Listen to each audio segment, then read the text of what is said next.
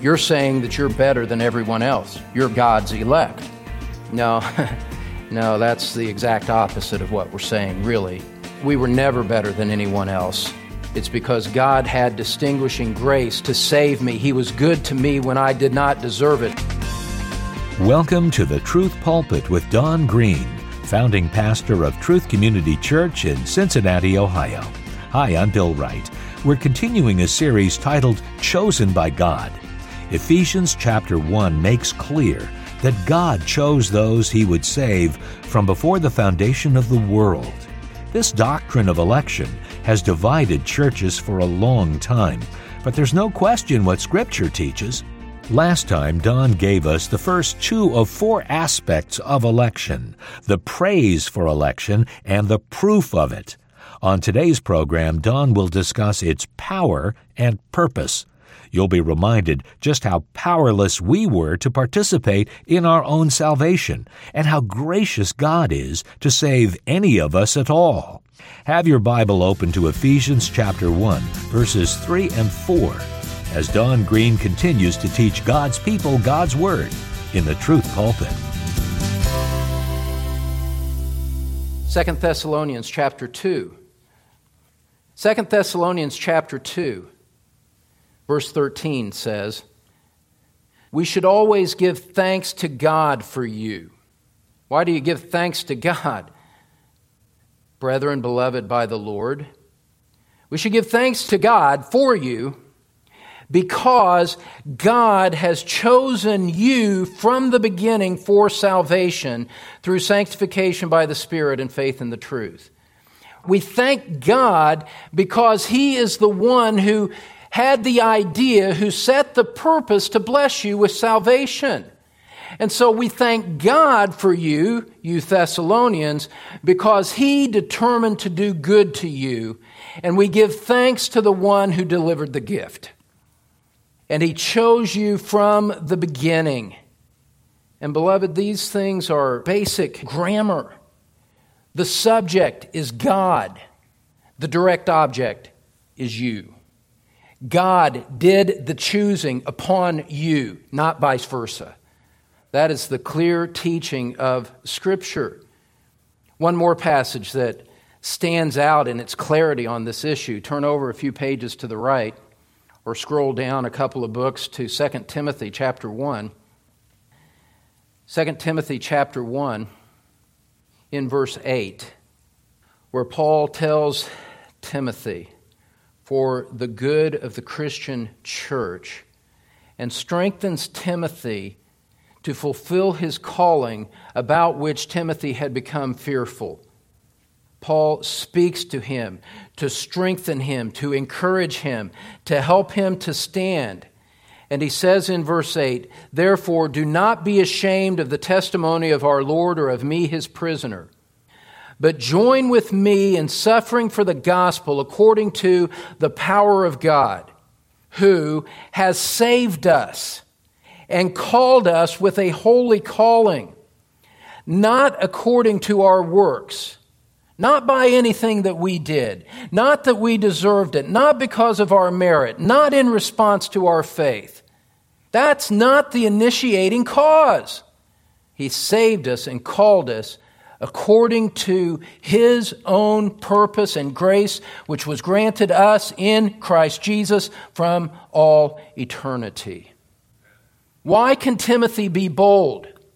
Why can he be unashamed? Why can he go from fear to courage in the face of opposition?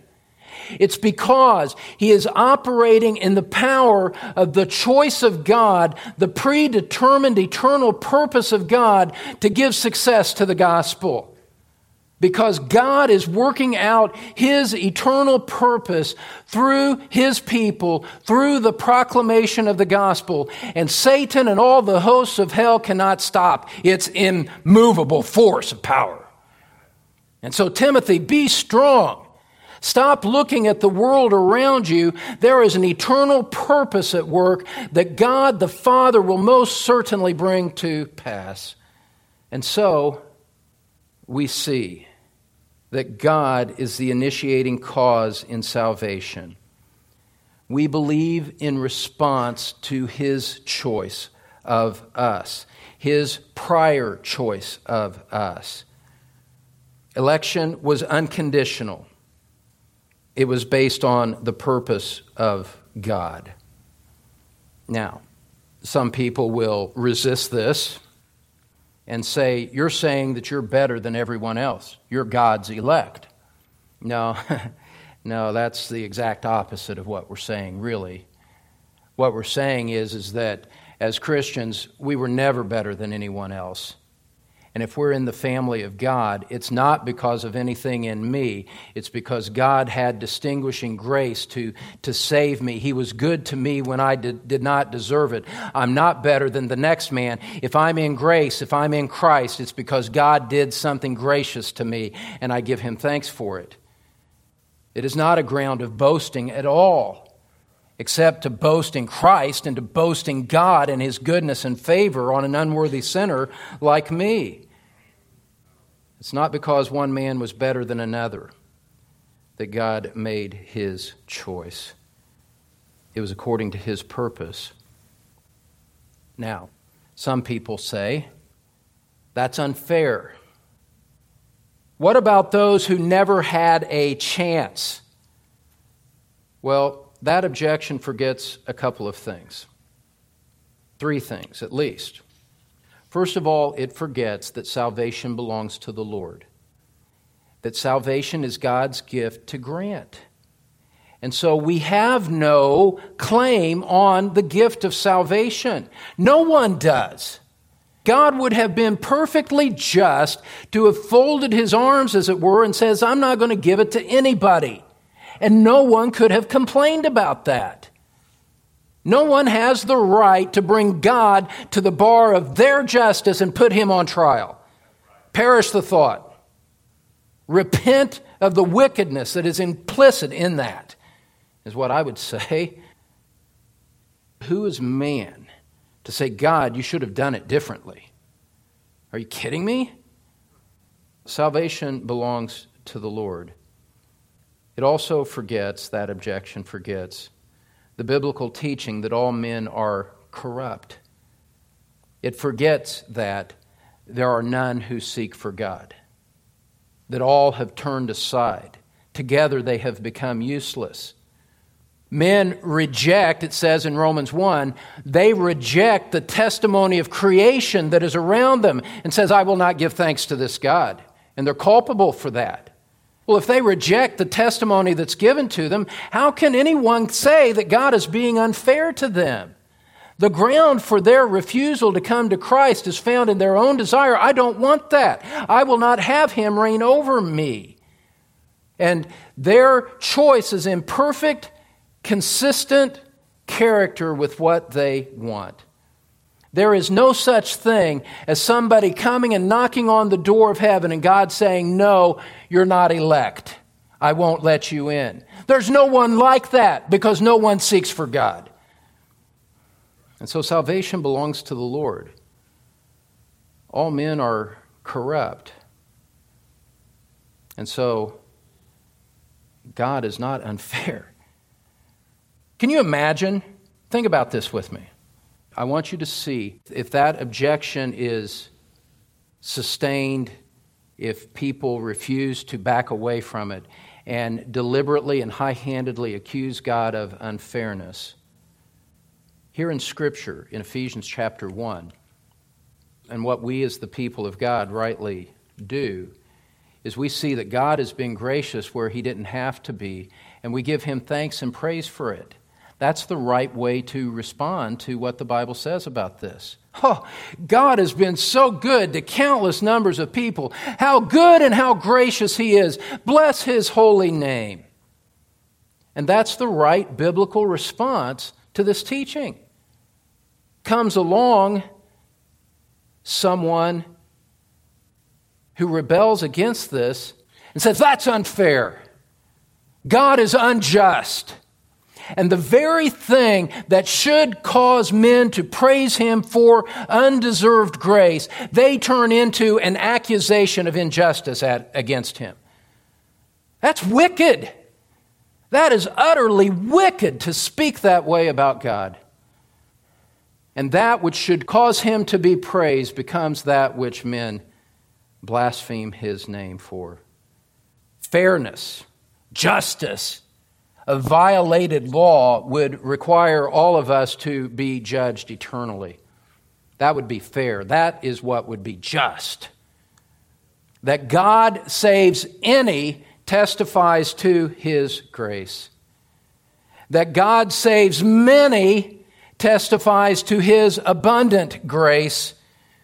That he saved us brings us to praise. God, thank you. Whatever else you did with, it, with the rest of the world, you've been good to me. And I bless your name for it. You've washed me of all my sins. You determined before time began to be good to me, and you carried out your purpose, and you'll keep it to the end. Oh, God, thank you. Let's go to a third point the power of election. The power of election. Whose power was behind election? Whose power was behind the choice? Was it ours or was it God's? Look at verse 4 and just let the text speak for itself. Leave aside presuppositions, leave aside questions that you can't answer, and just look at the simple monosyllabic clarity of the text itself. He chose us in Him. God is the subject, we are the direct object. Your status with God depends on the choice that He made, not on the choice that you made. The fact that we are in Christ, receiving His blessing, points back. There is an unbroken chain stretching all of the way back behind that black curtain, reaching into the foggy mists of ancient history and going further beyond the horizon of eternity past and woven through all of that is God's purpose to bless us in Christ because He chose us way back then. We didn't do that. We had nothing, we had nothing to do with determining, influencing His choice. And so your status with God depends on the power of His choice, not yours. People become Christians because God ordained for that to happen, not because We've taught on this in 1 John 2, if you want to go back and look at those messages on the first two verses of 1 John 2 2. It's not that Christ died and then left it up to men to decide and stood back and wasn't involved in it. Christ died to secure redemption, to make it certain for us. Christ's death was a, a carrying out of that purpose of God. I say this reverently and boldly at the same time. God would have been foolish to have approached salvation that way. God would have been foolish to say, I have this eternal plan and Christ is going to die, and now I'm going to leave it up to you to decide if you want it or not. No one would have done it. No one would have come because no one seeks for God. And so the power of salvation from beginning to end belongs to the God who ordained it. And to reverse that understanding is to turn the spiritual universe on its head. It is to reverse where praise belongs. Now, what about that view that we alluded to earlier that God looked down the corridors of time, saw that we would choose Him, came back and confirmed it? Well, there's two aspects to that. Let's look at the text itself in Ephesians chapter 1. You must see basic language in the text. God did not make this confusing. God did not make this unclear or complicated. It is right there for simple eyes with a simple believing heart to read and understand. Verse 4 He chose us in Him before the foundation of the world Verse 5 He predestined us to adoption as sons through Jesus Christ to Himself, according to what? Here it is. It says it right here. According to the choice that we would one day make? No. No, no, no, no. That is not what the text says. That's what people like to insert into the text, but that's not how we receive the Word of God. We don't make it say what we want it to say. We receive it on its terms and let it dictate to us what is the truth and what we should believe. He predestined us to adoption according to the kind intention of His will, not mine, not yours. It's according to the intention of His will that He predestined us, that He chose us, and because His will was kind, therefore we bless His holy name. Where would that person down the corridors of time, where would he get that faith to begin with if his heart is thoroughly corrupt? There's none righteous, no, not one. There's none who seeks for God. Where would his faith come from? For God to see it and confirm it and elect him on the basis of that. This totally falls apart. I don't want to be in an imaginary universe. Do you? I want to be in the universe where the Bible says is true. I want to be in the realm where Scripture speaks and says God gets all of the glory. And I gladly say, God forbid that I should boast of anything of anything. Of anything. Can I show you one more verse just to reinforce this in your mind? John chapter 1, verse 12. But as many as received him, to them he gave the right to become children of God, even to those who believe in his name, who were born. Where did it come from? Where did their spiritual life begin? What was its originating fountain? They were born not of blood, nor of the will of the flesh, nor of the will of man. The will of man is excluded, but of God. So, you say, but I believed. Yes, that's right, you believed. In time, you believed. Somehow, some way, the gospel was brought to you in the deadness of your sins and the Spirit of God worked and opened your heart and worked faith and repentance in your heart in a way that you willingly responded to God. But that response of faith was a result of a prior choice and a prior work of God on you that left to your unaided, wicked will, you would not have chosen on your own. And so, we believed willingly, gladly. But we believed because God was carrying out an eternal purpose that He had set in motion long before. And if He had not helped us, we would not have believed. That's the point. And so God gets all of the glory 100% to zero. And I can't speak for you, but that is exactly where I want the scorecard to read. To God be the glory, great things he has done. As the great man John the Baptist said, as you recognize and as you understand and embrace these things, oh, he must increase and I must decrease. That's the proper response to this truth. Now, we've seen the praise of election. It all goes to God. The proof of election in various texts of Scripture. We've seen the power of election.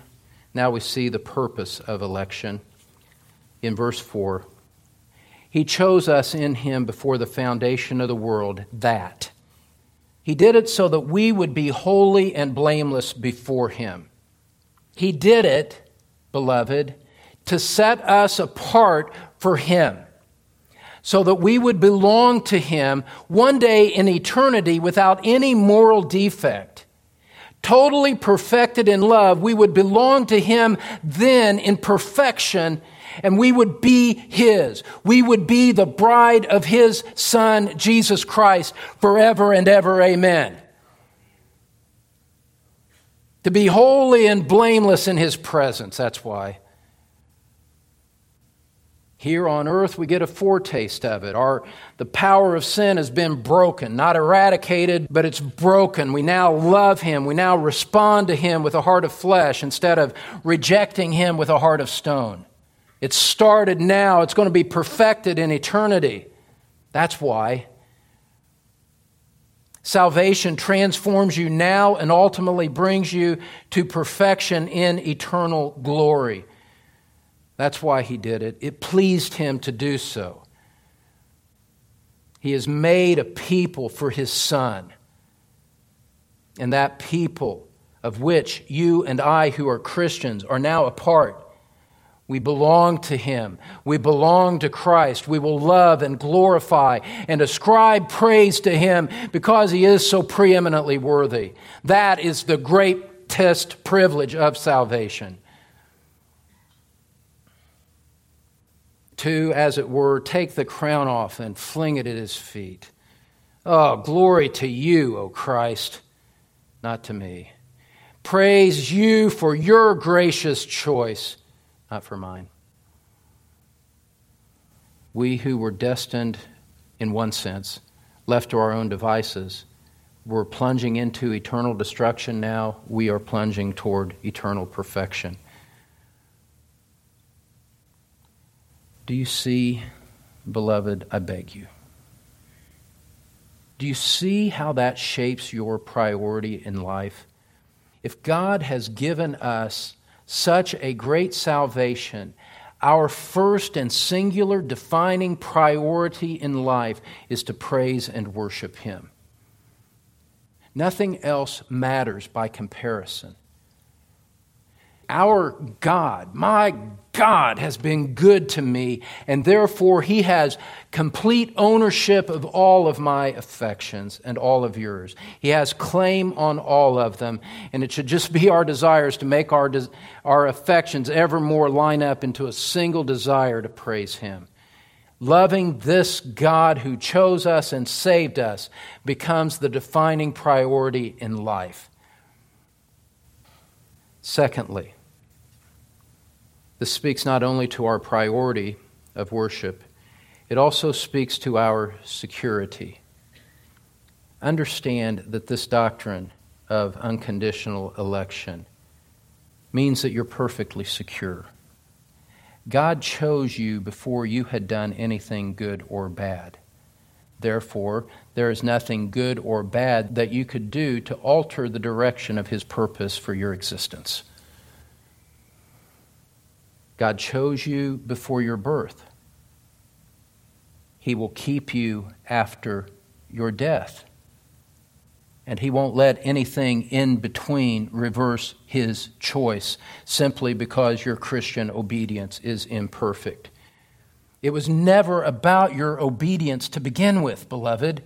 This was about the choice of God that He determined to set His affection upon you the very root of why we can be confident is found in the fact that God's purpose for us was outside of anything in us.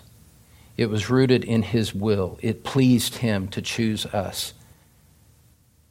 And since it pleased Him to choose us, it obviously will please Him to keep us. Nothing will separate us from the love of God which is in Christ Jesus our Lord. He set His purpose from eternity and now he's carrying it out. And if you're in Christ, you're secure. Nothing can change that. God has already settled his purpose and determination to bless you forever. Praise be to his name. Our priority is worship, our security is perfect.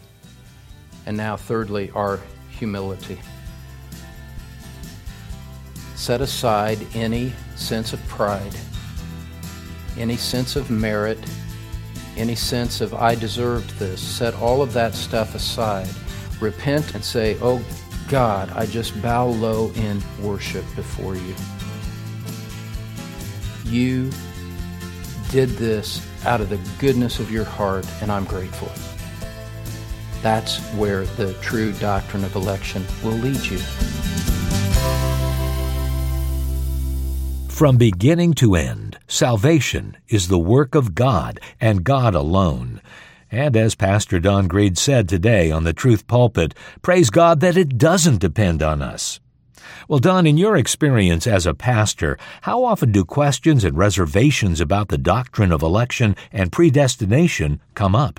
Well, Bill, that's an excellent question. You know, it really came up more in the early days of Truth Community Church than it does now when we've more established in our doctrinal foundation. The beauty for me as a pastor is this the Bible raises this issue and the Bible answers it. And all I need to do is teach Scripture verse by verse and let God have His say. My friend, as you have listened today and as you listen in the coming days, let God's Word have the final say in your life and in your convictions. And you'll find that as you do, He'll lead you into the truth. Thanks, Don. And friend, we invite you to visit thetruthpulpit.com. There you'll find information about free CDs of all of Don's teaching and also a link to Don's Facebook page. Again, that's all at thetruthpulpit.com. I'm Bill Wright, and we'll see you next time when Don Green continues teaching God's people God's Word in the Truth Pulpit.